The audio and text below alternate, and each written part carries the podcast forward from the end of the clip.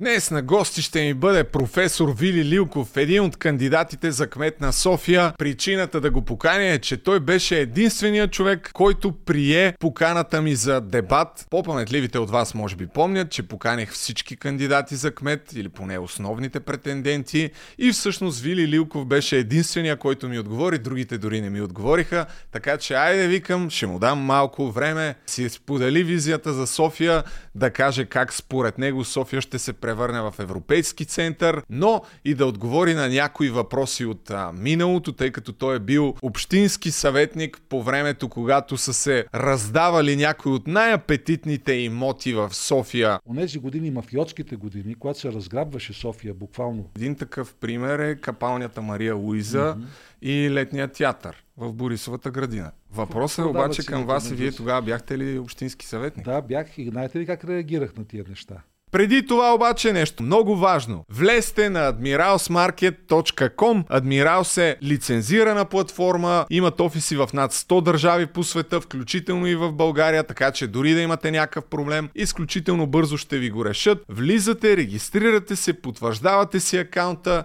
и след това може да си купите акции на някои от най-големите световни компании. Изключително лесно е. Аз съм вкарал 600 евро, е така да има и да не ги похарча в Nike, в Google и в Adobe Premiere. Даже дет се вика съм на някаква минимална печалба от 34 евро в момента, ако ги продам, но по-важното е, че няма да ги похарча. И ако изградите навик да инвестирате редовно, някаква част от вашите спестявания, дай Боже в бъдеще в дългосрочен план да си заработите една пенсия, започнете да се образовате и да повишавате вашата финансова грамотност, така че цъкнете на линка, направете си регистрация, защото знаете, приятелите на моя канал са приятели приятели на вашия канал и ще продължат така да помагат и на подкаста. А иначе минималната сума за инвестиция е нещо от сорта на стотина лева или стотина долара, така че не е нужно да вкарвате крупни суми, за да започнете вашето инвестиционно пътешествие. Благодаря на Адмиралс. Пийте и вода свобода. Вижте абсолютно всички магазини, където а, вече предлагат водата, включително веригите на CBA, на Булмак в Шумен търговище и Варна. Това са обектите, може да ги видите на картата. Скоро почваме да снимаме яки YouTube видеа, които може да спечелите интересни награди, може би, така че пийте вода свобода, ще я направим. А сега вижте Вили Лилков. Има много поводи, с които може да си говорим с него, включително и някои от книгите, които аз многократно съм цитирал в моите издания, но днес повода ще бъде изцяло София и всъщност основната причина да ви поканя е, че вие бяхте единствения човек, който се съгласи да приеме така импровизираната ми покана за дебат, който да бъде пред публика. Нито един от другите кандидати на практика не ми отговори. Така че реших да ви дам това предизборно време, защото аз съм малко скептичен в интернет а, да, да се дава по време на предизборна кампания дума и така повод на, на кандидатите. Малко страни от това, но реших да направя това изключение, точно защото бяхте всъщност единствения човек, за което благодаря. И аз благодаря. До, обаче за един друг дебат, който се проведе вчера. Първо искам с това да започнем да разкажете какво стана. В референдум видях, че има някакъв конфликт. Вие бяхте единственият а, човек, освен Ивайло Вълчев, но а, не, не, не попаднахте там. И днес БНТ излезе с а, позиция, че просто не сте подали заявката си за участие на време. Така ли е? Какво стана а, първо да започнем с това? Когато, когато искаш някъде да отидеш, трябва да си поканен. Ние не получихме покана, защото правилата, според БНТ, са такива, че нямаме право да участие, тъй като нашата коалиция не е парламентарно представена. Това беше формалния повод. А, и затова и не сме били поканени, и затова и не сме подали а, заявка. А, освен това, когато разбрахме за така структурирания дебат, ние написахме писмо до БНТ и показахме, че дори една друга коалиция, която е в същата ситуация като нашата, е поканена. Но, вижте, аз съм се научил в моята политическа и обществена дейност да уважавам институциите. БНТ е сериозна институция и затова аз няма да коментирам повече. Мога само това да кажа. Имах огромно желание да участвам в този дебат, но нещо повече. а, моите основни опоненти избягаха първо от дебат, който вие предложихте, второ избягаха от дебат, който беше предложен в Топлоцентрала на тема култура а, в София. А, те избягаха и от други дебати, на които а, бяхме поканени, общи дебати. Единствено се отзоваха до сега на дебат, организиран от студентите в Софийския университет. Да. Там нямаше къде да отидат. Аз го гледах. Няколко думи за тези дебати, така или иначе подхванахте темата. Mm-hmm. Какво ви е мнението за начина по който се дебатира за София? По мое скромно мнение, най-интересният дебат всъщност беше този, който а, не участвахте в референдум, защото а, имаше повече конфронтация, докато на другите места някак си малко сухо. Поне аз така би го определил. Във всяка предизборна кампания тя си има своите особености, но винаги сериозните дебати се водят в политическите... Сериозен дебат за София се води в Общинския съвет. Иначе предизборната кампания се смесват сериозни теми с много популизъм, с липсата на време да се влезе дълбоко в, в темата, тъй като не всички въпроси са толкова елементарни. Например, аз вчера слушах в дебата а, ж, въпрос от зрителите, за да влезем вече в нашия да, разговор. Да. А, искате ли да има метро до Бенковски, да, до квартал Бенковски? Разбира се. И е предвидена такава линия, но тя все още не е на дневен ред, тъй като не е напреднало проектирането и финансирането. Тоест, това ще се случи, но на дневен ред са други линии, за които има проекти, за които има одобрено финансиране и готовност от страна на столична община. И сега виждате отговора на всички. Да, ние искаме да има. И хората остават с усещането, че там наистина трябва да има и едва ли нещо се случи още утре. Така не стават нещата. А, да, включително и някои от нещата, които вие казвате, те се повтарят и от а, другите кандидати за развитие да. на северните райони. Ами... Тук надявам се да имаме повече време да навлезем в дълбочина. Да. Моя първи въпрос е вече да с някаква по-голяма конкретика. А ако станете кмет на София, може ли да кажете в кой квартал апартаментите ще си дигнат цената?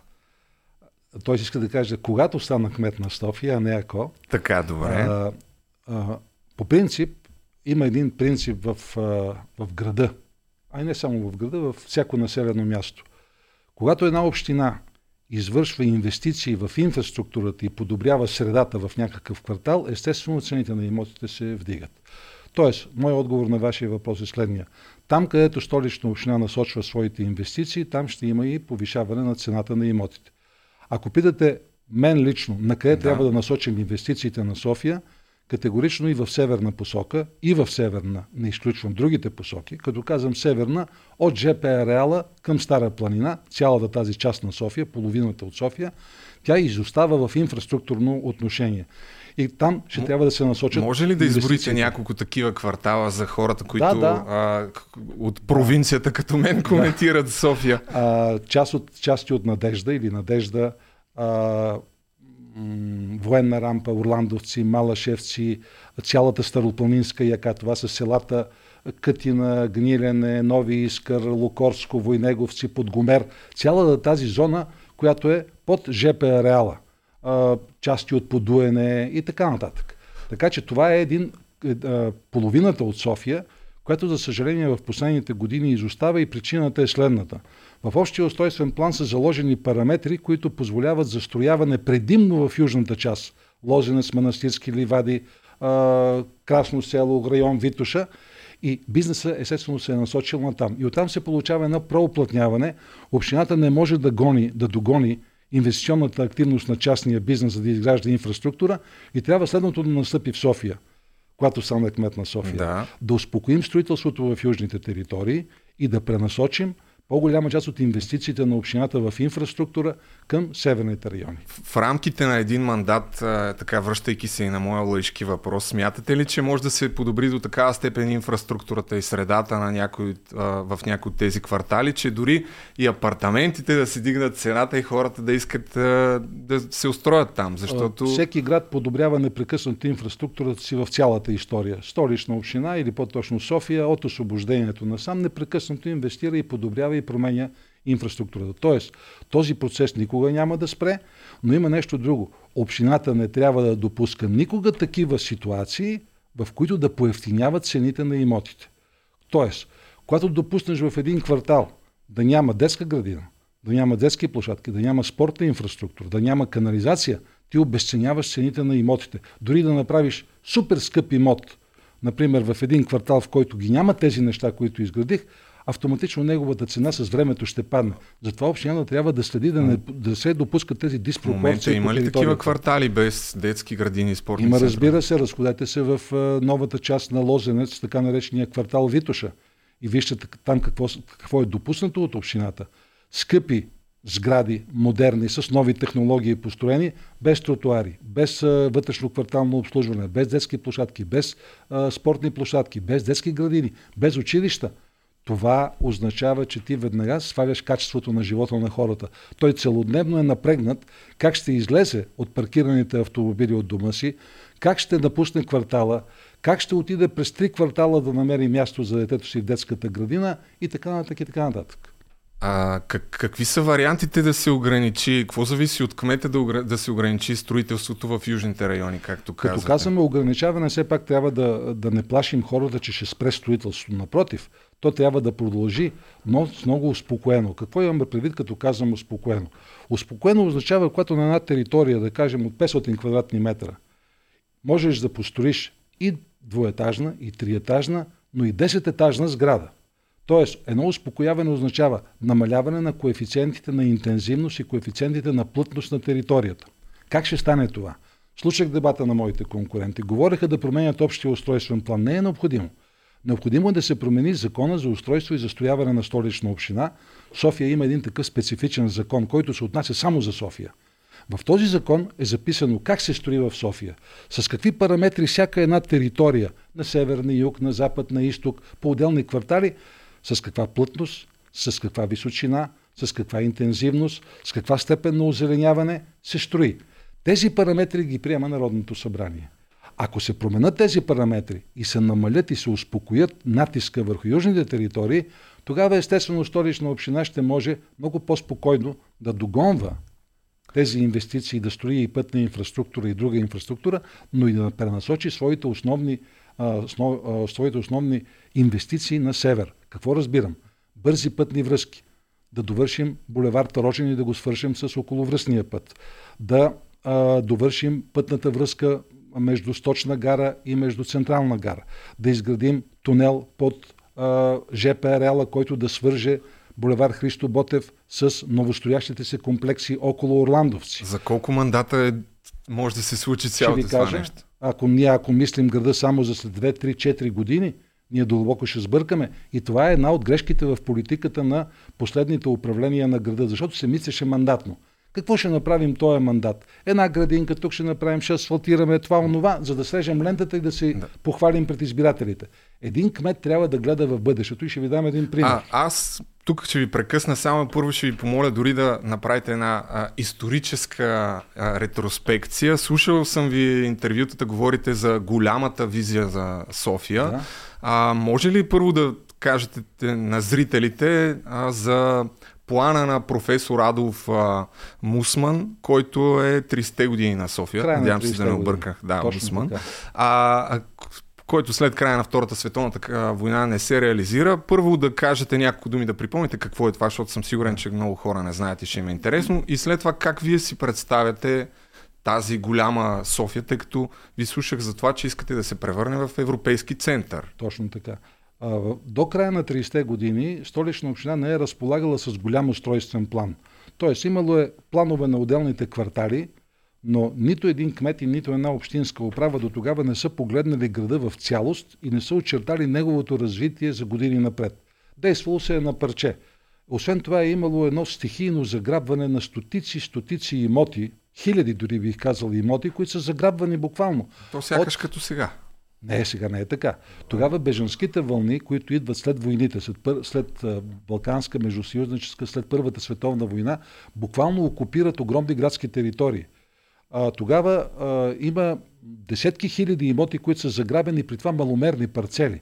Парцели по 200, по 300 квадрата, които хората почват да си градят къщи. Дори общинската власт не може да влезе в тези райони. И в един момент се получава пълна стихия в града, Общинската власт не може да наложи градоустройствени мероприятия. Тогава инженер Иван Иванов, който управлява града, той тогава казва следното. Край на хаос. Нека града да престанем да го разширяваме, а да го съберем. Тези празни пространства, които са образувани в града, да ги оплътним и да не допускаме такова разхищение на инфраструктура, защото колкото по-плътна е територията, толкова по-ефтина става инфраструктурата, когато се изгражда. И той предлага да професор Мусман през 36-та година, ако не се лъжа, да направи цялостен устройствен план на София и каква визия той очертава за, себе, за града. Той казва на професор Мусман, че иска София да не се разраства като територия, а да се събере. Т.е. да се събра, направят връзки между отделните квартали, между които има големи празни пространства. Той събира и нови квартали към София. Подуене, Слатина, Надежда ги присъединява, Горна баня ги присъединява към столична община. И казва на професор Мусман така. Ако трябва да ти очертая една визия за града, тя е следната. Високо строителство да има в центъра. И градът дирижирано да се разпада към периферията. Т.е. ниското строителство да отива да. към периферията. И плавно да стигне до Витуша. А Витуша със своята зеленина и реки гостоприемно да влезе в града и да стигне до неговото сърце. Искам София да бъде пъстър град. Това е една мечта на Иван Иванов. И професор Мусман започва да проектира града съобразно тази визия.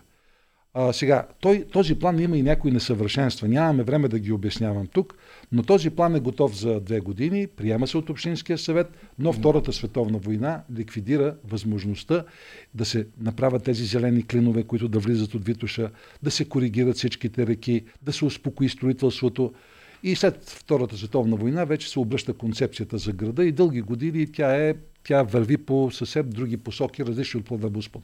А сега за вашата голяма визия за, за София, всъщност тук, доколкото ви чух преди малко, вие сте против да се прави нов, нов, нов устройствен план. Не е необходимо да се прави нов устройствен план. Това е една от сериозни, сериозните разминавания с някои от а, другите ами, кандидати. Ами, а, вижте, когато човек не е компетентен, неговото убежище е такова. Дайте да промениме плана и всичко ще сцъфне и ще върже. Напротив, София дори не е достигнала своите устройствени цели, които са заложени в общия устройствен план. Достатъчно е да успокоим строителството и да променим закона за застрояване на столична община. Той е друг. Общия устройствен план е план, а закона за застрояване това са параметри, коефициенти, интензивности, плътности, които могат да се променят без проблем.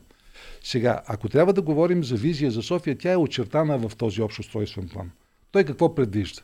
София да се превърне в европейски град във всичките му измерения – София да бъде не национален, спортен, образователен, научен, туристически и прочие център и културен център, а да направи ново качество, да стигне европейско качество.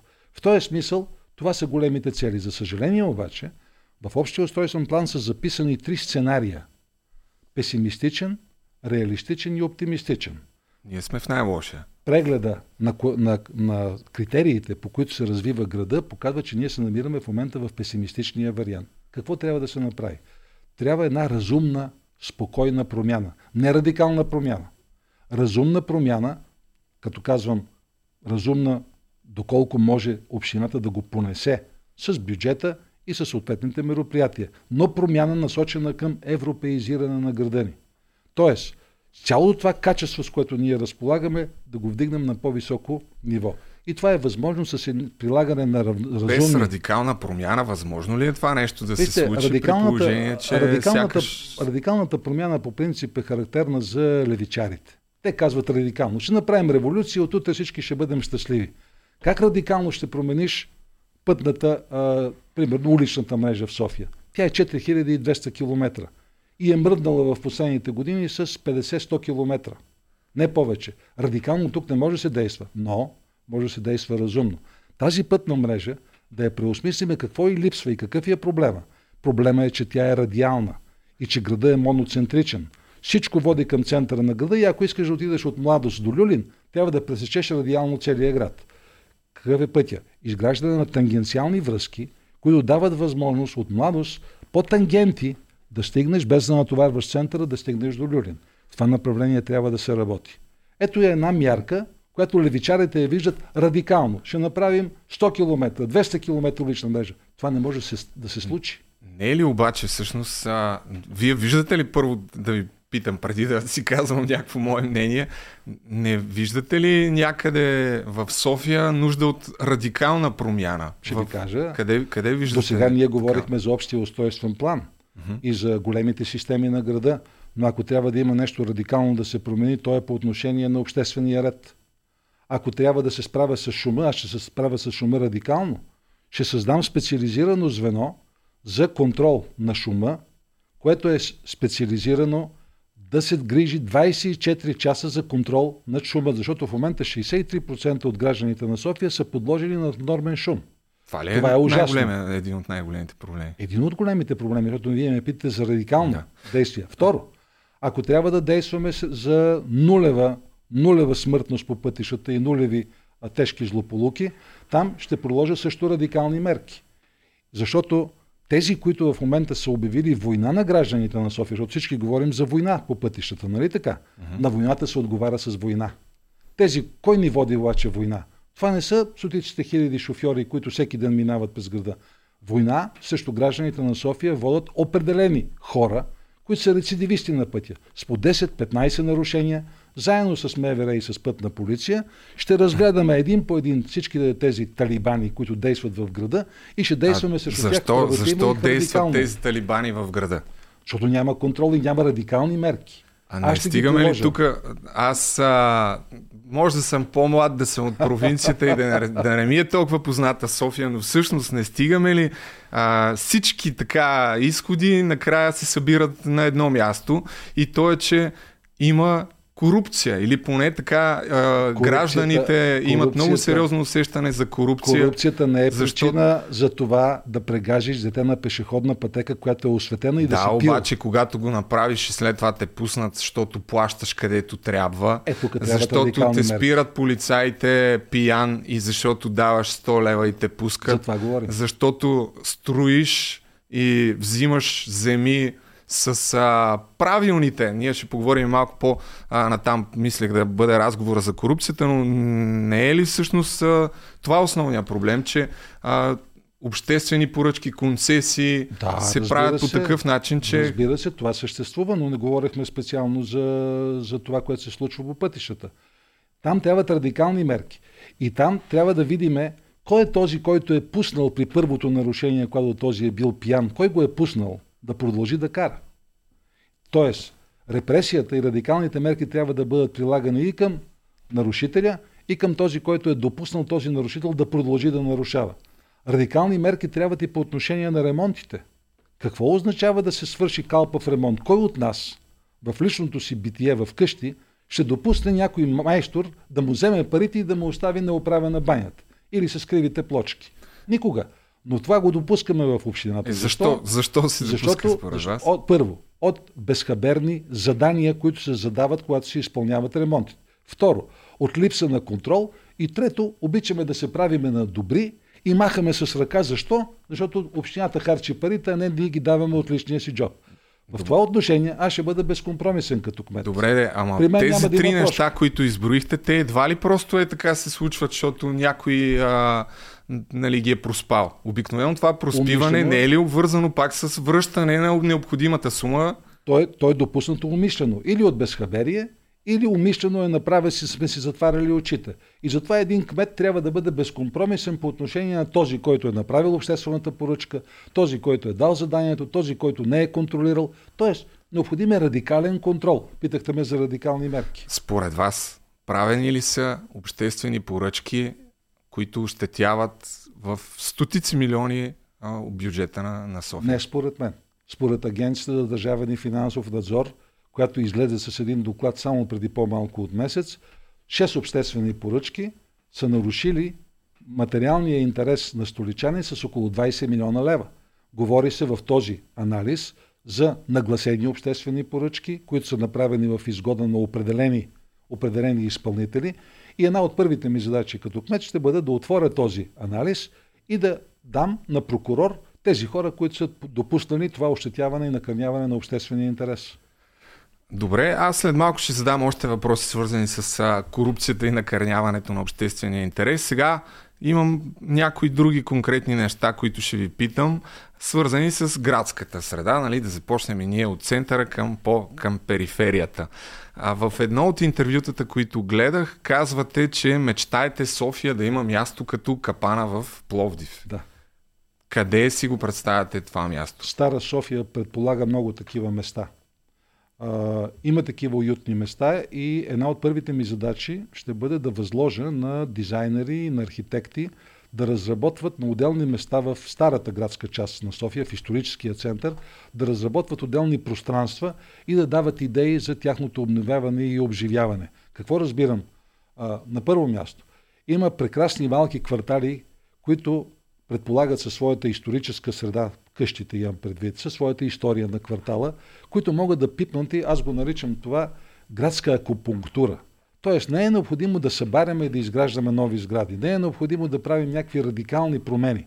Да се бойди с сградите, да се направят тротуарите, да се направи споделената среда, нови осветителни тела, да се направят там, където е необходимо да се засадат дървета, да се промени инфраструктурата, да се вкара малко цвят, след което бъдете сигурни и бизнеса ще се появи със своята специфика, с малките кафенета, ресторанчета, задаячийските работилници, което създава една уютна градска среда. Защо е необходимо това? Това е необходимо, защото в София липсват такива пространства. Пространства, които всеки човек да разпознае като свой и да каже, хайде да се съберем на нашето място, което те си го разпознават като тяхно. Там той, човека търси своя уют. Това са пространствата, които събират хората и които ги приобщават към града. В София липсват такива пространства. И една от частите в моята програма и програмата на Синя София е насочена към създаване на хармония и стил в градската среда, стил в градското обзавеждане, поставяне на улични лампи и осветление, което е съобразено с характера на съответния квартал, поставяне на табели, указателни табели, промяна на навигацията в града. Изобщо не, е, не са необходими огромни средства. И затова а, го наричам градска акупунктура. Аз съм съгласен напълно с това. Дори по-рано цитирахте Иван Иванов, а, когато е възлагал на професор Мусман, доколкото знам едно от нещата, които му е казал, е, че иска града да бъде пъстър, а не като европейските сиви Да не е сив столици. като европейските а, столици. Ко- колко, нали, то звучи всичко, звучи супер, Ама обаче не, винаги стигаме те, до въпроса как ще стане и колко ще струва Ето ще ви дам пример. Ще ви дам пример. Правили ли сте някои 30 години от вашия екип такива изчисления? 30 години преди Иван Иванов, един друг кмет, Мартин Теодоров. Знаете ли кой е Мартин не, Теодоров? Не знам. Той е един от братята Балан. Те са петима брати. Александър Теодоров Балан, знаете кой е? Първият един от ректорите на Софийския университет. Една знаменита фигура в нашата литература. А, другия брат е а, инженер Балански, който поставя основите на, на, на българската топлофикация. И, до третия брат е строителя на съдебната палата, четвъртия брат е Георги Тодоров, който е прочутия генерал Тодоров, който е водил Рилската дивизия. И петия брат е Мартин Теодоров, адвокат, стамбуловист, приятел на Димитър Петков. Той управлява града около 5 години след Димитър Петков. Той също мечтае града. И той заварва един град, в който център му е карен, мръсен. Няма тротуари. Много по-зле от днешния център. И какво пожелава той? Да го павира. И неговата мечта е този център да бъде много по-различен от центъра на другите европейски градове. И какво измисля? Вие ще ми отговорите. Кои павета? Жълтите павета. Да, които... ето, ето една мечта. И теглят заем, който знаете ли до кога се изплаща? До 30-те години. Дори а, а, Иван Иванов ликвидира този заем. Тоест, той казва, искам София да бъде различен център му от другите европейски. Предлагат му инженерите, паветата като по Дундуков. Предлагат му асфалт. Той казва, не, искам да бъде нещо характерно, специфично за София. И точно за това аз обявих паветата на София през 2011 година за културна ценност. Вкарах доклад в Общинския съвет и принудих Общинския съвет да ги обяви за културна ценност и да ги защитаваме.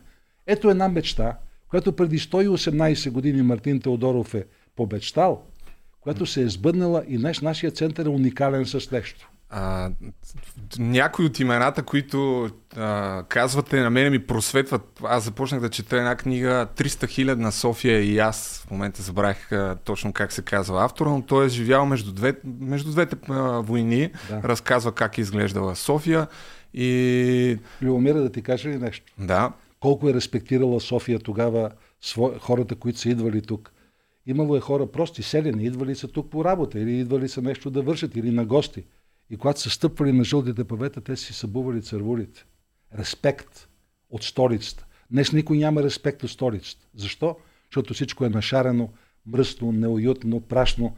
Но когато влезеш, примерно, в Борисовата градина, когато влезеш в Княжеската градина, когато влезеш около езерото Ариана, ти трябва да имаш респект, когато минаваш през Орлов мост. Но ако там стои още оная стара туалетна, какъв респект може да има човек? И затова една от задачите, които аз ще предприема, когато стана кмет на София, е да промена градската среда и много хубаво, че вие ми поставяте този въпрос за този уют, за този стил, за тази а, специфика, която трябва да има София. Средата трябва да възпитава и да приобщава хората, а не да ги прави враждебни. Хората посягат и чупат, и рушат, и драскат по стените, когато е неуютно, когато е неприятно, когато е чисто, ново и светло – те не посягат. Ми, аз, за съжаление, пак си мисля, че стигаме до, до този въпрос, дори за жълтите павета, които вече не знам колко пъти се смеят. А, не е ли пак там всъщност корупция, защото аз ви слушах а, в няколко интервюта, казвате, заданието е грешно, нали, не са подредили по големина ами, паветата. Аз ви го казвам от къса дистанция, проверено. Искате ли да ви разкажа историята? Накратко. Накратко, да, Накратко. кажете. Когато се получи този гав с жълтите павета, това го казвам за първи път във вашето студио, Госпожа Фандъкова ми се обади и каза така. Професор Лилков, тъй като вие изследвахте жълтите павета с един научен колектив от БАН, УАСГ и други mm-hmm. колеги и дадохме рецептата как се правят, какви са им качествата, но пълно изследвания преди повече от 10 години. Бихте ни помогнали и сега да видим къде са сгрешили? И повикахте има професори от УАСГ. Професор Богомил Петров, който се занимава с строителни материали, професор Ростовски и професор Назърски. С тях сме работили. Прегледахме цялото задание, заедно с колеги от столична община. Къде са сбъркали? И видяхме, да ви кажа, пълно безхаберие.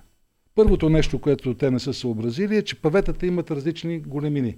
Те са произвеждани по една по-елементарна технология и през различните години са ги правили 22 см дълги, 20 см дълги, 10 см широки или 8 см широки. И в годините тези павета са се разбъркали. И когато са им ги поднесли, сервирали да почнат да ги редат, те не са съобразили, че те се различават по големина и са допуснали безобразни фуги. Ето ви едно безхаберно задание. Никой обаче от изпълнителите не е обърнал внимание на това и още нещо. Сбъркали са пясъка, който е бил използван за фугиране, сбъркали са пясъка, който е използван за подложка и не са ги контролирали, не са ги рязали, не са ги кроили като хората, чупили са ги с чук и накрая се е получило това. И никой не ги е наблюдавал като хората. Едно безхаберие, за което, слава Богу, общината не плати допълнителни пари, но софианци го понесоха в 4 или 5 месеца, беше затворен центъра заради безхаберие. Да, един от кандидатите каза, че ще следи, ако трябва всяка плочка, която се сменя, вие как ще ами, контролирате а, нещата? Аз не съм толкова, толкова мощен като другите кандидати да следя всичко, което става в София, но за тая цел си има надзорни фирми, за тая цел има столичен инспекторат, за тая цел има районни кметове. Моята задача е, когато сбъркат, съответният човек да си понесе наказанието, а ако е рецидивист в това отношение, и да напусне работа. Това е. Някои теми, за които не ми се иска много така да обръщаме внимание, тъй като се говори непрекъснато за тях, но все пак за детските градини въпроса, който имам към вас е ще решите ли този проблем за един мандат, както примерно Васил Терзиев каза, аз ще го реша за един мандат, Нека няма да... да е вече тема. Вие може ли да се ангажирате с Аз ще се ангажирам да започна решаването на този проблем и ще кажа как. Защото е важно да се каже как. Левия политик обикновено обещава на ангро, а десния казва как. Левия казва трябва, десния казва мога. Аз мога да го реша, и ще ви кажа обаче как. Трябва да се търсят Ма решения. Колко време ще трябва да кажете? Накрая ще стигнем Добре. до времето, но то трябва да бъде да направим и съответната сметка. А, този проблем трябва да бъде решаван или ще се решава в няколко направления. Първото направление е да се промени наредбата за изграждането на детски градини. И втората наредба е наредба за здравните изисквания в детските градини. Защото тези наредби са силно рестриктивни и те не позволяват на столична община по-голяма гъвкавост, те я ограничават много. Но това е специфичен въпрос, който не е за обсъждане по телевизията. Второ, ще насоча и ще дам възможност на частния бизнес също да навлезе в строителството, като предлагам съответно парцели на бизнеса, защото в последните години и държавата вече насочва своята субсидия за издръжка на децата и в частните детски градини. Тоест, ще дам възможност да се изграждат и частни детски градини. И особено на ведомствата. Когато обаче при мен дойде за разрешение да си построи примерно висока сграда, 7-8 етажа някоя институция, едно от изискванията към нея ще бъде да построите на първите два етажа детска градина. И в тази детска градина вие да приемате деца от съответния квартал. Друго направление. Столична община има 173 читалища. Голяма част от тях имат възможности да поемат така наречени детски забавачки. С минимални инвестиции, които подобряват условията в средата в читалищата, могат да се приемат забавачки и да се поеме и част от проблема на детските градини. Има и още един начин за решаване на този проблем. Много от училищните дворове в столицата, а това са над 50% от 228 училища, са с преоразмерени дворове. Тоест по-големи, отколкото са им необходими. В, в такива дворове могат да се отделят по 2-3 декара, за да се направят детски градини, които ще излязат много по-ефтино на столична община, защото парцела е общински, комуникациите вече са изградени и самите деца ще растат в една, както се казва, училищна среда. И тъй като хората питат, в крайна сметка, колко ще струва това, ще ви кажа да. числа. В момента, за да се разкрие едно място в детска градина, по стандартния начин са необходими между 38, 37 и 38 да. хиляди лева. Без да се смята цената на парцела. Това е много скъпа инвестиция. Аз ви давам много по-лесни решения. Когато тръгнем във всички тези посоки и работим едновременно, аз сметам, че за един мандат този проблем може да бъде решен, при това доста по-ефтино, отколкото ако строиме само детски градини по начина по който това се прави днес. Само още едно нещо, което казахте в едно интервю че, за детските градини, че мен ми се стори, признавам си, доста забавно, ако може да разясните как си го представяте, че ще организирате родителски кооперативи да отглеждат заедно децата. Ама вие го разбирате а, превратно. Ами, Аз няма да как, организирам как, родителските точно? кооперативи, не съм казал. А, да, ще рече... дам възможност да. на родителски кооперативи. Какво имам предвид? Как ще стане? Има тази форма е много разпространена на Запад. И тя представлява следното. Майки или семейства се обединяват в така наречения родителски кооператив с цел заедно да отглеждат своите деца. Общината им предоставя къща, има такива общински къщи, стари къщи, колкото искате, останали, бяха наричани едно време зелени къщи, предоставя ги на този кооператив и те организират сами отглеждането на децата си. Например, две-три майки остават с 10 деца – и ги гледат, на следващия ден се сменяват, организират си кухнята и това е един проблем, а не проблемът, това е един метод, по който се прилага на много места. Някакво в, допълнително заплащане ще получават ли? Ма не е необходимо, общината им предоставя къщата, да. а отделно те могат да получат и субсидия от, от държавата, тъй като държавата в момента изплаща цялостната издръжка на децата в детските градини и такса не се заплаща. И те могат да се възползват и от тази субсидия. До общината е достатъчно да им предостави терен. Какъв е риска да се появят след това репортажи от време на време? Ето тук къщата за родителския кооператив се ползва всъщност да живеят две семейства там, без да гледат. Всичко може да се случи, ако няма да. контрол. Общината, която предоставя един такъв имот, тя го предоставя първо с определени условия, за определен срок, с определена инвестиционна програма, защото когато кооператива каже искаме да го направим това, какво ще направите, как ще подобрите средата, трябва да си заплащате тока и така нататък. Така че тук си има и отговорности. Отново въпрос, който пак ще се опитам да, ако може да кажете и време, и пари, които биха м- стрували за а, скрития град, за който говорихте. Всъщност, първият човек наистина е аз, който чух. Невидимия, Невидимия град. Става въпрос за хората с увреждания, които да. не ги виждаме просто защото няма условия за, за да. това да водят нормален, нормален живот. живот. А, знаете ли откъде ми дойде тази, това наименование Невидим град? Преди години бях в Холандия на една специализация по линия на моята професия и тогава ми направи впечатление колко много, колко много хора в инвалидни колички с съответните асистенти се движат по улиците. И първата ми реакция беше, Боже мой, в Холандия толкова много инвалиди има, пък в България няма толкова. И когато споделих това с мои признати, те казаха ми, нашите инвалиди и хората с увреждане са по домовете си, а тези хора могат да се движат. Защо?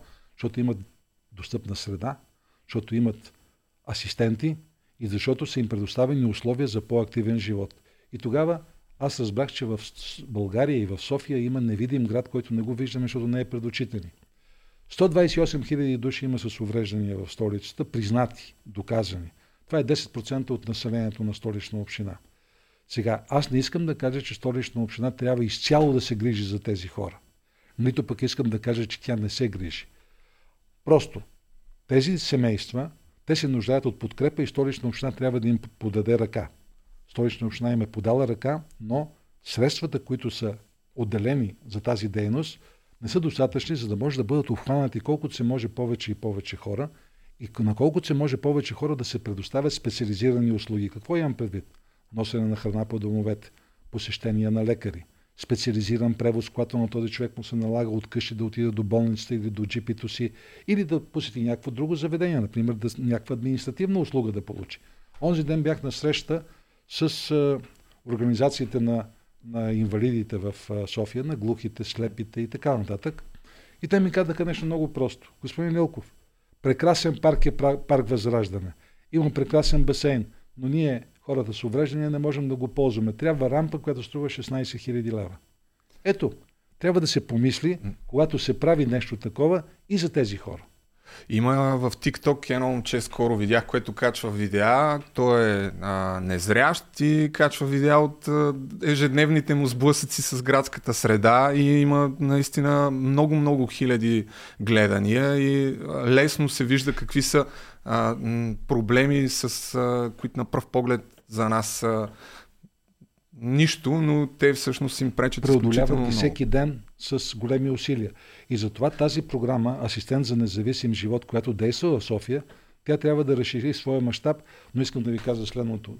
Заплатите на тези хора, които работят в тази сфера, в общината са много, много ниски. И много често идват асистенти, които искат да помагат, да работят и казват, но аз ако отида и частно работя в някое семейство, ще получавам 2-3 хиляди лева. Дори и осигуровки ми заплащат. А столична община те са почти на минимални заплати. Тук трябва да се търси решението. Столична община има достатъчно микробусчета, които да могат да превозват тези хора, няма шофьори. Защо? Защото им предлагат минимални заплати. Ако, и това е едно направление. Ако сведем разговора до парите, има ли в момента бюджет, който да, да е отделен за Сега, интеграцията на такъв тип хора и за подобряването на По принцип има и държавен бюджет, има и общински бюджет, но той е недостатъчен. И аз тук говоря за заплащането на тези хора. По принцип в общинската администрация работят много хора, които са на много ниски заплати. И това е разговор, който трябва да проведем с държавата.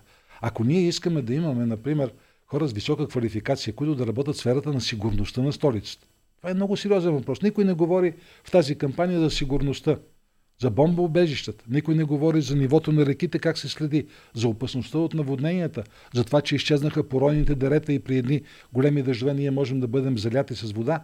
Никой не говори за превенция на големите рискове. Ако ние искаме да имаме такива специалисти, тези специалисти ще дойдат само с големи заплати. Иначе ние се задоволяваме с занаячийство. И още нещо. Здравеопазването на София. Столичното здравеопазване е добре структурирано. Имаме леглова база, имаме ДКЦ-та. Общината дава всяка година по 10 милиона допълнително за дейности, които не се обезпечават от здравната каса, но имаме проблем с лекарите. Какво предвиждам, например?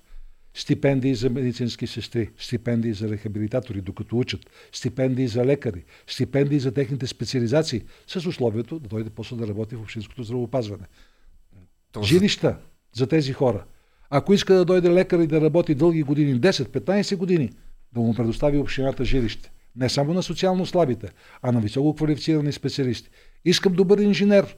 Заповядай, моето момче. Добре. Ето ти жилището. За сметка на какво ще бъдат? Нали? В крайна сметка трябва да има някъде пари. Те има определен брой пари, които а, за да се стигаме, разпределят. Стигаме до сериозния въпрос и ще ви кажа следното. Хайде малко с числа. Какво си завършил, Любомира? Аз съм завършил журналистика. А, даже с математиката как си или с, с математиката с бях, бях сравнително добре. В един момент я зарязах, но долу-горе се оправям. Но Добре, пък ето вие като... числа. А, няколко числа. Може ли да кажа. започнем от бюджета на да, София, за него, да кажете? За него, за него. Един бюджет основно се пълни по две линии. Основно. Uh-huh. Местни данъци и такси и собствени приходи. Местни данъци и такси са ясни. Такса, смет, данъци, сгради и така нататък и собствени приходи. Собствените приходи се идват от дейност на търговските дружества, от найеми, от дивиденти, от някакви други дейности, от концесии и така нататък. Направихме един анализ с а, бившия шеф на Сметната палата Цветан Цветков, който е кандидат за кмет на Лозенец от Синя София Привлякох го в моя екип. Той ми е, така да се каже, човека, който е анализира бюджетите и прави съответните анализи. Анализа показва, повечето големи общини в, в, в България, например Велико Търново и други големи общини, съотношението между местни приходи от местни данъци и такси и други приходи от дивиденти, найми и така и търговска дейност е 75 към 25. За София съотношението е 88 към 12. Какво ви говори това? Столична община няма достатъчно развити собствени приходи от найеми, концесии. На мене пак ми говори това, което повтарям. Говорим за безхаберие. Говорим а за корупция, община... според мен. Не, не, не за корупция, безхаберие. Ами, Корупцията когато... се доказва. Трябва да я докажеш. А... Когато говорим за корупция, казваш, е, тук някой е откраднал нещо. Аз говоря с числа. Столична община има е много богата, има огромни активи, но не ги развива. Търговските дружества са неефективни. Столична община не си събира найемите. И затова приходите от тези дейности са много ниски. Знаете ли колко приходи има столична община от концесии? Милион и 800 хиляди за 2023 година. Какво ви говори това? Това говори, че столична не е развила този ресурс, който може да го направи. Например, а, добре, столична община има... че ви прекъсвам. Не говори ли, когато имаш малко приходи от концесии и то голяма част от тях за неща, които носят много големи печалби, по-скоро да говори за това, че, че не, не случайно се дават тези а, найеми или съоръжения, които се ползват на много ниска цена, за да може след това да ти върнат така под масата. Това, това... Са, това са подозрения. Ами, Аз ако мога да ги докажа, то... веднага ще отида в прокуратурата. Въпросът е, че едва ли има човек, който да, да не смята това, че се случва. И но, че мира, всъщност това е огромният проблем. Ти си журналист. Ще така. кажа следното. Когато се говори за корупция, аз винаги говоря конкретно и посочвам. Аз не се, съм се колебал никога да посоча къде има корупция. Това са подозрения. Аз говоря за следното. Това, което е безусловно, столична община не е в състояние да развие този ресурс, който mm-hmm. има, от гледна точка да си осигури собствени приходи. За корупцията аз съм съгласен. Има я. Но нека да говорим винаги с конкретика. Добре. Какви а... са възможностите, например, в София да увеличи приходите си от концесии, например? Защото една община като Елин Пелин, която е 65 пъти по-малка от София, има 6 пъти по-малки приходи от концесии. За какво говори това? Че тези хора много по-добре си оползотворяват ресурсите. Например, София имаме 43 находища на минерални води. Много богати като хидротермален тип, като възможности. Използва се само 30% от дебита на минералната вода. Всички останали находища, минералната вода се излива на полето. Или не се използват тези сондажи, а, пълни с буклуци и така Ето една възможност столична община да печели. Тези находища да ги разработи, да ги предостави на концесии и тези концесионери да изграждат туристическа инфраструктура, балнова инфраструктура, къмпинги около София и да плащат на столична община. Неоползотворен ресурс. Аз ще ви върна, това е в бъдещето, ще ви върна в миналото, защото нали, за да подобрим бъдещето трябва да определим един проблем, да го посочим да. и да почнем да го решаваме. Според вас, кой е по-големия проблем през последните 18 години на управлението на София? Некадърността и така пренебрежението или корупцията? Ами и двете. Не може да каже кой е по-голям проблем, защото трябва да има някакъв измерител. Но резултатите, които ги виждаме, са такива, че те говорят и за некадърност, и за корупция. Вчера имах среща с строителни предприемачи, които ми казаха следното. Господин Лилко, вие искате да ограничавате натиска, строителния натиск върху южните територии. Това законно ли е? И аз знаете ли как им отговорих? Казах им, а на вас харесва ли ви това, което сме направили всички заедно в южните райони? Създали сте богати а, жилища, т.е. скъпи жилища, модерни квартали по вашите критерии, обаче градската среда е унищожена реално. И те се съгласиха с мен. Става въпрос от една страна за некадърно управление, от друга страна става вероятно за корупционни схеми, когато са разрешавани тези строителни разрешения. А голяма част от тях най-вероятно се, са разрешавани още десетилетия назад, да, които проблеми да, ги виждаме да, днес. Да. Вие като човек, който е с опит в политиката и в а, столичния общински съвет още от 90-те, ако не се лъжа. Началото на, на новия век, да речем. А, да, добре. А, ами, въпросът ми е, тъй като аз там имам едни книги, освен вашите, имам и доста книги за силовите групировки, да. които огромна част от текстовете тях са свързани всъщност с а, имотите в София. Mm-hmm. Първо, според вас, как един политик на базата на вашия опит става зависим? По много начини. Първо, той може да влезе в политиката като зависим.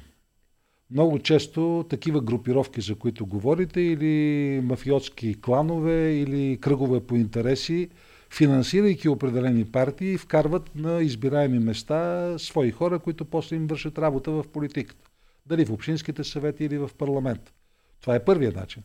А как се корумпират хората? Корумпират се по начина по който се корумпира всеки, не само политиците. Сега, как, какво е лечението е по-важно в този въпрос, който ми задавате. лечението първо е прозрачност. На първо място. Прозрачност на процедурите. Прозрачност на договорите. Прозрачност на решенията на общинските съвети, защото говорим за София. Прозрачност на, на заседанията на комисиите на Общинския съвет. На неговите, на, не само на комисиите, и на заседанията на самия Общински съвет. На второ място правила. И тъй като говорим за онези години, мафиотските години, когато се разграбваше София буквално във връзка с трансформацията на собствеността, ще дам следния пример. Дълги години през търговските дружества на столична община се извършваха най-различни корупционни схеми с прехвърляне на имоти в, накрая в частни ръце. И това ставаше възможно, защото наредбата, по която оперираше тогава Общинския съвет по отношение на търговските дружества, беше само 6 страници. Без ясни правила, без ясни процедури. И тогава, благодарение на тази наредба, се гласуваха и решения в Общинския съвет. Аз какво направих? Заедно с група журналисти и неправителствени организации подготвихме една специална наредба за реда за управление на търговските дружества, която точно такив тип политици и економически мнозинства държаха на трупчета в общината две години.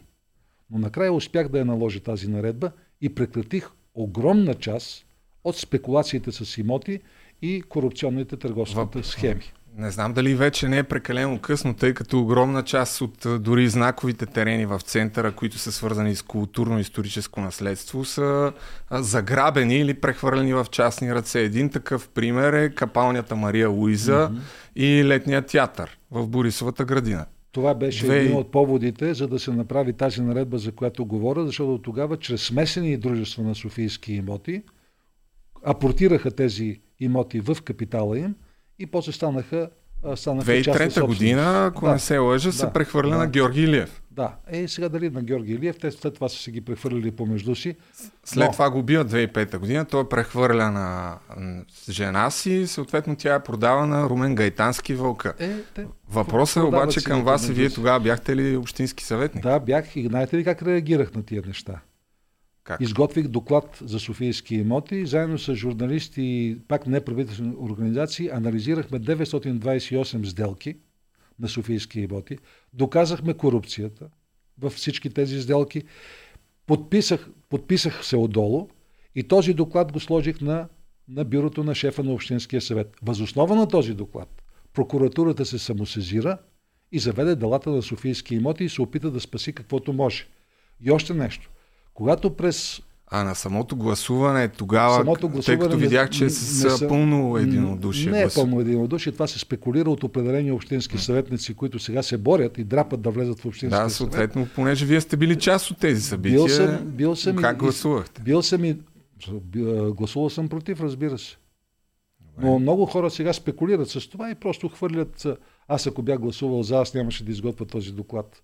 И още нещо когато разбрах, че София Сити Къмпани, пак такова смесено дружество на софийски имоти, бяха буквално заграбили 54 декара от Южния парк, информирах медиите, информирах Общинския съвет и дадох сигнал до прокуратурата. Така че аз съм се борил с корупцията и това е начинът да се бориш. Защото от една страна има и корумпирани ами... политици, от друга страна има хора, които се борят срещу това. Резултата обаче в крайна сметка е, че тия имоти продължават да са в частни ръце и умишлено, някой... може би, се а, така, не се поддържат, за да може да рухнат и след това да се построи няма, нещо друго. Има много да примери. Да и царските да конюшни, и какви ли още не. Южния парк нищо няма да могат да направят. Там е защитен а, имот. А, да, а, има много такива примери Ами със сигурност и на мене просто ми направи впечатление, защото пак се връщам на тия книги. Аз тогава съм бил малък, не съм бил свидетел на тия събития, но се говори, че примерно капалнята Мария Луиза им е била центъра на една от групировките. Да. Говори се как а, по времето на кмета Софиянски са подкрепяли а, определена групировка, са го подкрепяли общинските съветници, какви далавери са правили с илиянци, с какви ли не неща. Знаете ли какъв е начинът че... да разберете един политик дали е бил корумпиран и какво е представлявал в политическото си битие? Какъв? Вижте го какъв е след като излезе от политиката. С какво се занимава?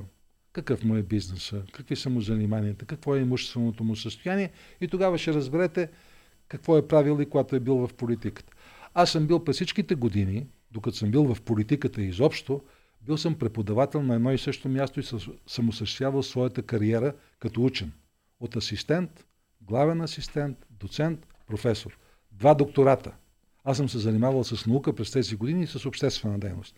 Не съм променил на грам своето материално състояние за сметка на общински ресурс или някакъв друг ресурс. Излизайки от политиката, продължих да се занимавам с наука след 2017 година, с писане на книги. Вижте други. Как са се развивали след като са излязли от политиката и с какво са се занимавали, ще разберете какво са правили докато са били политици. А, сега конкурентите ви пуснаха във връзка пак с ремонтите един сигнал в Европрокуратурата за ремонти. Според вас това добре ли е? За кои ремонти обаче? Ами, позовават се на доклад на АДФИ. Честно казвам, не съм запознат точно за кои въпро... ами... ремонти става въпрос, но ако Дали го приветствате това Ама, Разбира се, аз, аз това ви казвам, че всеки един доклад, който е поступил от някаква институция в общината за нарушения, заслужава да се случи с него следното. Да бъде препратен в прокуратурата и тя, ако намери основания да заведе съответните, да повдигне съответните обвинения и да се направи вътрешна проверка кой е допуснал тези нарушения. За нарушенията в общината ще отговарям аз. Това е. За спорта имам въпроси, тъй като и вие казахте, че много не се говори за спорт, което според мен е факт. А, тъй като вие сте играли баскетбол и аз също в Видин съм играл едно време, вие сте от Видин, знам, че там сте играли. И като студент в Софийския университет също сте били студент. А, първо, как изглеждаше студентския спорт по ваше време и знаете ли как изглежда сега, да речем? А, имам а, спортна биография и като войник в армейска спортна школа в Сливен – и играл съм и няколко години като професионален баскетболист в Химик Видин, в А-група, републиканска група. В славните години на видинския баскетбол. А, бил съм и два мандата член на управителния свет на Федерацията по баскетбол. Основател съм на така наречената Национална баскетболна асоциация за аматьори. Поставих основите на една такава асоциация, която продължава и до днес да, да съществува. Да. А заедно с Коста Илиев, това е човека, който в момента е на най-високо ниво в а, спорта, българин, да, в ФИБА. директор дирекция развитие на световния баскетбол към ФИБА, основахме така наречената Южноевропейска конференция началото на след 2001-2002 година, за която Академик София спечелиха и титлата шампион на Южноевропейската баскетболна конференция. Той е занимавал съм се много години с спорт. А, как е изглеждал питате спорта, студентския спорт. Да. Много по-организиран и много по-масов в тези години. А, много по-силни първенства и общодудентските игри бяха, така да се каже, а, събираха в фокус вниманието на студентската общност в тези години. А, сега, разбира се, има студентски първенства, но те не са толкова масови. Студентската група е от много по-малко студенти. Изобщо студентския спорт в последните години стигна до дъното. И ще дам един пример. На последната универсиада в Китай, това са световни студентски игри, България беше представена от 6 спортисти. И то предимно в индивидуални спортове. А, тоест, днешния студентски спорт няма нищо общо с студентския спорт преди 25-30 години. Той масовия спорт също е много зле. Сега видях, че вие там имате сериозни планове а, 24 зали да. планирате да, да изградите в а, училища. Може ли да разкажете пак повече за това? И естествено, за колко време според вас ще стане и колко пари за, ще струва? За един, мандат, нещо, защото... за един мандат ще се справя с този въпрос и трябва да ви кажа, че докато бях общински съветник, през 2013 година стартирах тази инициатива и заедно с главния архитект на София и с заместник кмета по образованието и спорта, поканихме 24-те кмета на 24 района и им предложихме всеки да даде предложение за един двор, за едно училище, в което двор е по-голям, отколкото е необходимо на училището, т.е. за да даде терен. Отзоваха се кметовете, разработихме документация, а устойностихме тогава, щеше да струва всяка една такава зала, щеше да струва някъде около 100-900 хиляди лева, като казвам какво представлява залата, защото има зали и зали. Тогава, преди 10 години. Залата представлява спортна зала за няколко вида спорт, да обслужва баскетбол, волейбол, хамбал, тенисна маса и със съответните помещения към нея, съблекални и а, места за около 200 зрители, което може да, да обслужва и културни цели на, на училището. А, излизаше някъде около 800-900 хиляди лева, което означава, че ако просто ги смятаме по 1 милион дори, за 25 милиона, за 4 години по 6 милиона на година може да се изградат тези, тези зали. Тогава, за съжаление, аз през 2014 станах народен представител и тази програма спря, защото нямаше кой да е бут. Това е едно от първите неща, които ще поднува, когато вляза в общината. И това може да се направи.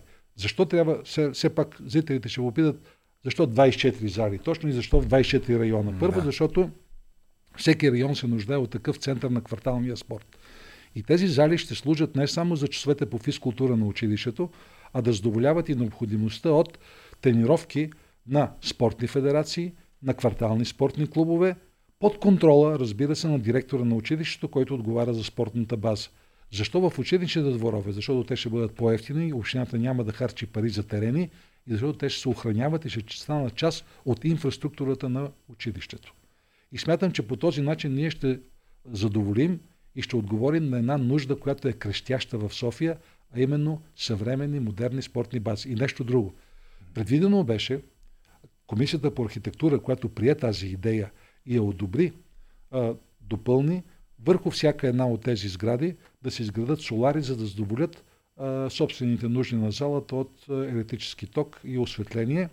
И имаше една препоръка да се направи специален менеджмент за тези зали, за да може да се обърнем към производители на детски храни, на детски а, играчки и така нататък, да слагат своите рекламни пана в тези зали, за да може да се осигури допълнителен ресурс към, за издръжка на залите. В, със сигурност има много по-голямо търсене и желание за спорт, отколкото инфраструктура. Аз в баскетбола конкретно съм запознат, че няма къде да, да се тренира, особено за детски а, групи, няма място. В същото време дадохте едно, една идея, която ми звучи също много атрактивна. В сравнение с Белград, които а, подпомагат спортните клубове. 2 милиона евро годишно за спортна дейност. Плюс издръжка на спортни зали и салони, които се предоставят на спортни клубове. И още нещо искам да кажа. Преди доста години успяхме да проведем много успешно, заедно с баскетболната общност на София, една битка за, за запазване на зала Триадица. Тя беше заплашена от реституция. Успяхме да, да предоговорим условията, да я спасим от връщане на частници, които искат да я превърнат в магазин. И в последствие тази зала, по мой доклад, беше предоставена на Българската федерация по баскетбол за безвъзмезно ползване. Тази зала повече от 10 години вече се ползва от баскетболната федерация и се превърна в истински баскетболен дом, за това, че аз съм доволен. За Има това, го и обратния направи. пример, обаче с зала универсиада, която а, пак дълго в този период, който сте общински съветник. Тук внимавай какво ще кажеш. Не, не, не. Тя беше държавна. А, да, там Точно с така. разни схеми, с тотото, доколкото си Ама спомням. ако кажеш в този период, който беше общински съветник, и зрителите ще останат с впечатление, че съм гласувал за това. Тя беше държавна и държавата допусна да се случи това безобразие. Е, ма защо допусна? Не зная. Е, да, ама аз, Имало аз мога да си позволя да кажа като обикновен ютубър, според мен е повече от ясно защо допусна, ами, заради... Предполагаме, предполагаме, че е имало личен интерес, но тя не беше общинска. Това, което може да се каже. Да, беше там по някаква схема прехвърлена. Вкарана в търговско дружество и да. то беше приватизирано. Да, точно така да. беше а, както най-вероятно не е само нея, ами доста други такива обекти по същата схема, пак в, в крайна сметка отиват в, в частни ръце. Добре, за студентски град също, понеже имате интересна идея, а, имаме време, нали? Предполагам, че имаме време. Един час. А, да някъде издържиш. около час и 20 минути. А, как, разбира се. За студентски град смятате, че студентския град не е това, което трябва да бъде и... И не е това, което беше. И заявихте желание да се изгради нов студентски камп. Сега искам да ме разберете правилно. Аз тогава казах, че студентския град из... много отдавна не е това, което е необходимо на висшето образование, като студентски град, не изпълнява тези функции, които трябва да има един студентски кампус и трябва да мислим за нов такъв. Какво Нямам идея. Това? Ами вижте сега, според мен, навсякъде по света, студентските кампуси са отредени само за студенти. Да, да. И за съответните дейности, които трябва да задоволява студентския живот. Спортни съоръжения, библиотеки, места за забавления, културни средища и така нататък. Това е необходимо на един студент. Да се срещат, да общуват, да се учат, да се забавляват. Студентския град в този му вид днес като квартал, като район, изобщо не отговаря на тези функции, напротив, той ги опоручава в много голяма степен. Место студентски библиотеки, ние предлагаме чалга клубове. Место спортни съоръжения, автокъщи и коли една върху друга. И така нататък. Вместо спокойствие за студентите, ние им предлагаме денонощен шум. В този смисъл, в перспектива, казвам в перспектива, столичната община и изобщо висшето образование и държавата трябва да мислят на къде да насочат евентуално тези намерения за изграждане на модерен студентски кампус. Да. Евентуално и там могат да бъдат пренесени и учебните заведения. Някои учебни заведения. Но аз казвам, това е една мечта дългосрочна, както Иван да, Иванов е мечтал аз... града за 50 години. На мен това въпросът ми е дали въобще е възможно това след ами, всичко, знаете, което се случи. Аз иначе съм от 2007 година дойдох в София и съм живял в студентски ако, град и знам Ако какво днес не помислим става. за това, то няма да се случи нито утре, нито други ден. Затова знаете ли какъв е има един лав? Кога, трябваше да, кога трябва да засадиш дърво? Знаеш ли отговора на въпрос? Вчера. Преди 20 години. А, да. За да може да ти даде днес янка. Тоест, трябва да си се потрудил, трябва да си го предвидил, трябва да си го помечтал. Защото града, преди всичко, не е само място за консумация и място, в което ние да получаваме услуги. То е едно място, което трябва да бъде помечтано, то трябва да бъде планирано, то трябва да влезе в мечтата на хората, за да се случи един ден. И ще дам един пример. 80-та година за теб е нещо много далечно, нали? Не съм бил роден. роден. Кога си бил роден? 88. 88. Там към края. Но 8 години преди твоето раждане е основан метрополитен. Тоест, да. тогава, когато по булевард Цариградско шосе, тогава булевард Ленин, се движеха по две-три коли, заставаха на светофара на Орлов мост, тогава някой или някои хора преди нас са си представили как ще изглежда града след 30-40 години и са решили да направят метро. Много оспорвано тогава. Говореше защо ни е необходимо това метро. Я вижте колко малко коли. И вижте автобуси ще се движат. Но тогава хората казаха, града един ден ще нарасне толкова много, а, че нуждата от метро ще стане а защо много неотложна. конкретно за студентски град, защото там имаме една лична кауза. А, е, защо да. се стигне с застрояването на студентски град и защо се превърна в това, което е днес? Първо, поголовното връщане на имоти без съобразяване с спецификата на съответния имот, който се връща, защото се върнаха имоти, които бяха върху зелени площи. Върнаха си незаконно много имоти, защото там тече с годините една мафиотска схема на доказване на собственост чрез свидетели, които съда ги приема. Ще издам един пример. Един имот в Овча купел, наскоро, или наскоро преди 2-3 години, беше признат от съда за собственост на един известен мафиот в съдебно дело, което се проведе, заседание, което се проведе с командирован от Варна съдя, който дойде специално, за да може да установи, че този имот действително принадлежи на този човек с няколко свидетели. Тоест, вървеше и една схема с такъв тип заграбване на имоти. Трето, частични изменения на устройствени планове срещу заплащане, които допускаха такова строителство и оплътняване на територията. И четвърто, липса на контрол от столична община. И пето, а, бих казал, лакомията на инвеститорите, които се стремяха от всеки квадратен метър да извлекат максимална печалба. Тоест, виждате, че в тази схема са включени много субекти и много интереси. И ако няма кой да каже баста и да спре това поголовно застрояване, нищо няма да се случи и в бъдеще. Личната ми кауза е свързана тук с... А, преди вече близо 3 години се появих а, с един плакат Оправете стеснения път в студентски град, наричайки аз а, булевард 8 декември по този начин. Това съм тук аз с оркестър Виво Монтана. А, отидох да обърна внимание на този проблем, че тогава ми се струваше много. 6 месеца беше за, за, затворена тази отсечка. Вече 2 години и 6 месеца а заради спорове между общината и частната фирма, която а, иска да строи в така наречената дупка вече. Видях, че даже някои партии си правиха клипове вече на, на това място. Доколкото знам, там в момента има съдебен спор между общината и частния инвеститор, защото пак а, и, и това бави а, развитието и решаването на казуса, но надявам се да не се превърне в проблем. Голям Т.е. проблем. да се срути там платното, Проблема защото... е много голям. И ще го кажа Но- какъв е и може да охладя Да. малко така да разочарован. А, 29 са делата, които се водят Да. по този казус. А, по този казус общината е давала предписания за укрепване, спирала е строителство, има и там и незаконно строителство извършено.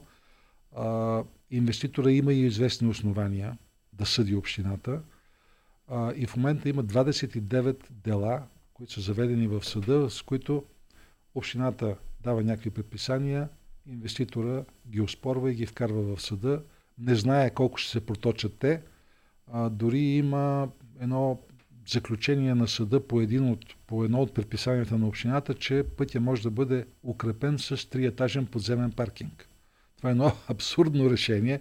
Това е все едно като случая Алепо с Да, хотел да, укрепим. А, а, така че, а, но всичко това е заложено преди години, когато столично общински съвет е допуснал с градоустройство или по-точно НАК е допуснал да се строи висока сграда. След това главният архитект ограничава това строителство. Инвеститора не се съгласява и започва тази сага. Не знам кога ще завърши, дано да завърши по-скоро. Крайна Всичко е в момента сметка, в съда. ако инвеститорът си е, а, се е здобил с всички необходими документи, които някой на ключова позиция му, е, дал, нали, да. пак стигаме до логичния въпрос, защо, защо го е направил. И според мен това огромна част от въпросите Проспано от общината. е, с проспиване едва ли точно всичко може. То има някаква причина за това проспиване обикновено. Естествено, няма доказателства, но според мен това дразни хората, включително и мен, че се проспиваме, проспиваме, проспиваме и се няма виновни. за Съда ще толкова реши. години. Съда ще реши. А, имам въпрос за умния град и начина по който вие си го представяте. Как си представяте този умен град, за който почти всички кандидати говорят? Сега, умния град си го представям преди всичко с привличане на умни хора, защото а, каквито и системи в града да вкараме за управление на града, ако те не се управляват от добри специалисти и от умни хора, нищо няма да направим. А, умно решение, например, е метрото. Ето едно умно решение. Днес се движат, влаковете се движат дори без, без машинисти автоматично. И доколкото присъства машиниста, той е там за успокояване на пътниците, защото всичко е автоматизирано.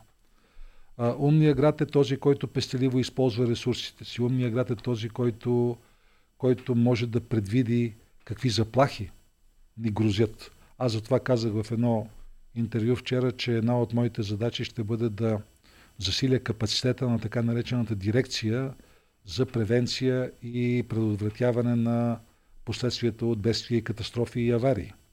А, ние трябва да предвиждаме какво ще се случва в този град, какви заплахи има, да можем да осигурим цялостно видеонаблюдение на града. А, аз съм а, твърд привърженик на тезата, че колкото по-светъл е един град, толкова е по-сигурен и толкова по-малка е престъпността, което означава въвеждане на осветление в целия град. А, да не остане неосветена точка в града. А мислите ли за, Видеонаблюдение за... навсякъде в града и ще допълна нещо. Видеонаблюдение навсякъде в града, включването му в една интегрирана система и даване на възможност на етажните собствености да се включат към тази общинска система на видеонаблюдение, която да бъде интегрирана с пътна полиция. Както в Лондон, всяка точка трябва да се контролира, да се наблюдава, за да можем и евентуално да проследяваме престъпления, не само катастрофи и така нататък. Аз колегата Асен Генов ви гледах при него преди да. няколко дни гостувахте. Той по тая тема имаше доста категорична позиция, че не трябва да има видеонаблюдение и дори мисля, че беше изкарал една статистика за престъпността, че всъщност видеонаблюдението в Лондон не, не повлиява на ниския прак. Не, не съм съгласен и ще ви дам един пример. Женския пазар до неговата реконструкция, която аз извоювах, извоювах, защото не беше лесна битката с цигараната мафия, зеленчуковата мафия, които бяха блокирали да. женския пазар. Беше. Реконструкцията доведе до там, че квартала се осветли и може да видите, да се поинтересувате в трето районно управление, каква е статистиката с престъпността преди и престъпността днес. Всяка точка, която се цивилизова, която се освети, в която се промени средата, аз говорих преди малко за това, тя предполага друг тип обитатели. Светнеш ли, хлебарките изчезват. Така и с престъпността. А мислите ли, че трябва да се дигитализира информацията и това цел ли ви е? Това е, това е един процес, който трябва да върви непрекъснато и цялата информация трябва да се дигитализира и всички процеси на подаване на заявления, на подаване на документи трябва да се дигитализират и да може всеки един човек в реално време да може да проследи докъде е стигнал неговия документ и да получава по електронен път съответния отговор на администрацията. И колкото по-малка е намесата и срещата на човека с администрацията, толкова по-голяма е, по-малко ще бъдат и болешките и главоболията на хората и толкова по-малко ще бъдат изкушенията за корупция. Защото не забравяйте, когато говорим за корумпиран чиновник, от другата страна стои корумпирания просител – тя корупцията има две лица. Да, на даващия и на получаващия. Така че да не обвиняваме само тези, които получават. Има и хора, които дават. Аз ви питам за дигитализацията, тъй като в, в, в, напоследък все повече се говори за данни, за data science, нали, нещата, които са изключително ценни, да можеш да а, големи масиви от информация, да ги дигитализираш, за да можеш да правиш анализ и по този начин всъщност да видиш много, много ясно къде са, къде са проблемите. Но тези, Тук... тези анализи могат да бъдат правени само от подготвени хора. Затова аз говоря за интеграция между общината, висшите училища и Българската академия на науките. Тоест, обработката на тези масиви от данни, прогнозирането и планирането, всичко това трябва да се направи от мощни екипи, които разбират за какво става въпросът. И на мен и на теб да ни дадат тези данни, ние какво ще правим? А, ще потърсиме този, който аз може. Тук обаче като млад скептичен човек, като чуя бан, си представям едни така а, по-възрастни хора, които просто седят зад бюра и имитират някаква дейност. Може най-вероятно бъркам в момента. Обаче, ето давам пример. Нали? Това е малко в рамките на шегата. Но БАН, едно от последните неща, които а, казаха, е, че ще разработят вакцина за COVID, което всъщност много експерти опровергаха, че това е пълна глупост. Сега, а, действително и има, ги, има ги и тези неща, но в Българската академия на науките все пак работят хора, които са с научни степени, звания, които са придобити с труд, които са придобити с съответните доказателства. Някои от тези хора са на световно ниво. Да, да, а това, че ние имаме представата, че там стоят някакви мухлясали дядки, които нищо не правят, не е вярно. В, рамките в Българската на академия на науките в последните години влезе апаратура на световно ниво. Българската академия на науките работят хора, които са специализирали в водещи институти в света. Аз работя с хора от Българската академия на науките и моите публикации, ще го кажа да знаеш, защото аз съм също учен, моите публикации се публикуват в едни от най-престижните журнали на света и се цитират от световни учени. Тоест аз имам претенцията да кажа, че аз съм на едно ниво, своето професионално ниво, с хората от света. Така че за тях не трябва да говорим по този начин. Други въпросът, че столична община не се възползва максимално от тези възможности. Тя трябва да покани академията, да предложи теми, по които да работим заедно и ще видите, че тогава града ще има полза от това. А, добре, какво ще правите, ако не ви изберат за кмет? За сега аз отхвърлям тази, тази хипотеза. Можем да говорим за това след, след изборите в неделя. А, имам още един провокативен въпрос, свързан с меме. Е, с меме ще го иллюстрирам. Знаете ли какво е меме? Ами, дайде да го видим. така, ето това е меме С, това е добър. Вили да. Лилков е добър, тръгва да казва тази жена и Батман отговаря, няма да стане кмета, общинарите му ще се съюзят с ГЕРБ. Сега аз видях... А, сега за общинарите имате пред общинските Общинския съвет да. А, листата ви за общински съвет. Бъдете сигурни, че в общинския съвет едни от съветниците, с които ще се гордеят софиянци, след тези избори ще бъдат общински съветници от Синя София. Подбрал съм изключителен екип от хора, бивши министри, замминистри, директори на училища, хора с научни степени, професори, преподаватели, инженери, хора с много голям опит в местното самоуправление.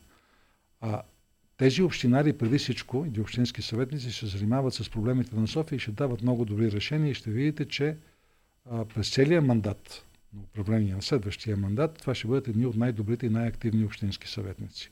А Батман нека да се разхожда по покривите и да спасява нуждаещите се. Искам нещо да кажа. Гласувайте с номер 89, както за кмет на София, така и за общински съветници, така и за районни кметове. Подбрал съм много добър екип, за който отговарям лично аз. Аз ще надградя малко над мемето, но а, много се обсъжда действително тези спекулации в а, публичното пространство, че ако вярваме и на букмейкърските агенции, които ви дават по-малък шанс да, да спечелите кметските избори, но пък ако вкарате няколко общински съветници, какъвто със сигурност реален шанс има, те ще се съюзят с ГЕРБ, нали, в кавички казвам съюзят. Може ли да гарантирате, че няма да има а защо, съюз? А защо да не се съюзят с някакви други партии? Защо ГЕРБ?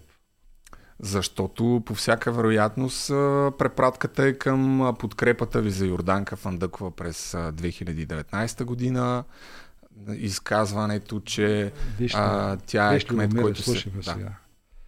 А, ако имало тежка опозиция на Бойко Борисов и на Йорданка Фандукова в Общинския съвет, това съм бил аз. Но ако имало общински съветник, на който безусловно се е налагало и кметовете, и общински съветници да подкрепят докладите, това съм бил пак аз. Аз знам как се работи в Общинския съвет и знам какво означаваше да допуснем Майя Манолова да влезе в общината. И тогава аз взех решение като политик да покажа кое е правилно да се случи на балотажа между Йорданка Фандъкова и Майя Манолова.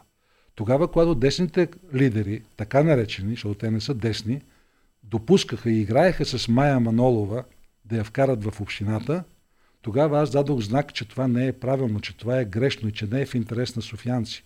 Тогава трябваше да се избира между доброто, между лошото и по-лошото. Аз посочих какво решение трябва да се вземе. И аз изпълних своя дълг като политик, защото един политик трябва да дава знаци и да посочва пътя. Тогава, когато другите десни лидери се скриха и се скриха зад една сглобка, която утре ще се опитат да я направят в общината и гарант да не се случи поредната сглобка ще бъда аз. От, гледах едно интервю на Сашо Диков, който каза, че ви е мерено в телевизията и той е много така яростен ваш критик по тази линия, че 2019 година не сте подкрепили Майя Манова, защото тогава ще да се започне да говорим, края на това. Да говорим с... за Сашо Диков и за Батмана едно и също. Е, не, не, не така, аз Сашо Диков много позволете го ми, позволете ми да се познаваме вие... много отдавна и по политически въпроси да не му се дава много думата. Добре, аз както вие не се съгласявате с мен за бан, така няма да се съглася с вас за Сашо Диков, но ако трябва да, ако се стигне до балотаж между Васил Терзиев и Антон Хикимян, за кого ще гласувате? Това е една хипотеза, която ви изразявате. Да. Аз ще кажа принципно как се държа в такива моменти. Никога не подкрепям популисти и левичари и винаги подкрепям десни кандидати. В случая обаче няма десен кандидат. Тоест, никога отговора, няма. Отговора го получихте. Никога за популисти и левичари, винаги за десни, но в случая няма десен кандидат. Дясната альтернатива в София е Синя София. Няма да дадете знак на избирателите, както... Разбира се, аз да. това означава okay. да подсъдяваш избирателите. Избирателите имат сетива, избирателите имат своите представи за нещата, те могат да си направят съответния избор. Какво нещо важно, което не съм ви попитал, тъй като има много неща и за паркирането, и за Витоша не питах, и за какво ли не. Но ако искате вие нещо, всъщност, което смятате, че останаха, е като акцент... Останаха някои разногласия между нас, можем да ги решим на баскетболното игрище. Призовавам те. А, на 21, ако сте добър, мисля, че не, иначе не ми, на едно не на едно бягай. няма, би било не много бягай, трудно. Не ми бягай. А, да, аз нямам никакъв проблем. Никакъв Може проблем. и на файтон. Знаеш ли как се играе на файтон? На файтон това беше по трапеца, по дъгата, нали? Така, по дъгата. да. Добре. Да. А забивали ли сте едно време? Не. Най-вероятно не. не. То тогава не беше толкова Само както се модерно. майтапаха, забива лъжицата в устата, но не и в коша. Ами, добре, благодаря. Надявам се и аз само вие да не съм забравил и аз пък нещо, което исках да попитам. Надявам се да дойдете някой път отново за някои от книгите ви, тъй като със сигурност а, има много неща, които ще бъдат интересни и полезни Ще за, с за хората, за общинските...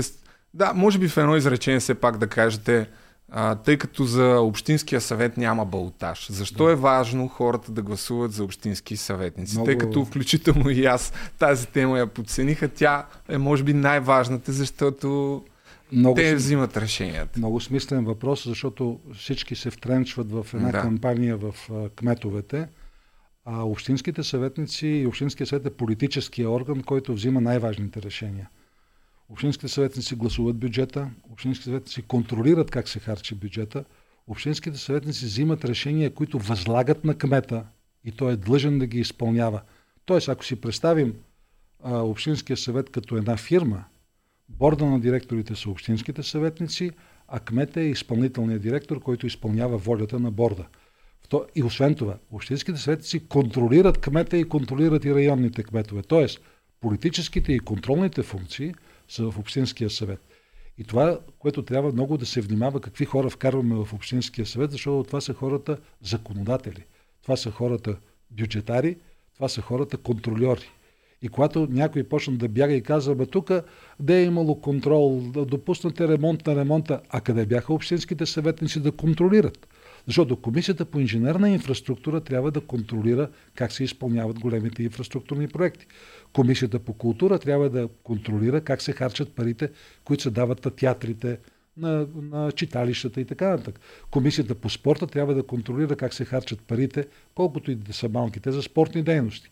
Тоест, Общинския съвет е много важен и е хубаво, че отбелязвате това. За общински съветници на Сия София също с бюлетина 89. Благодаря и успех И аз благодаря. неделя.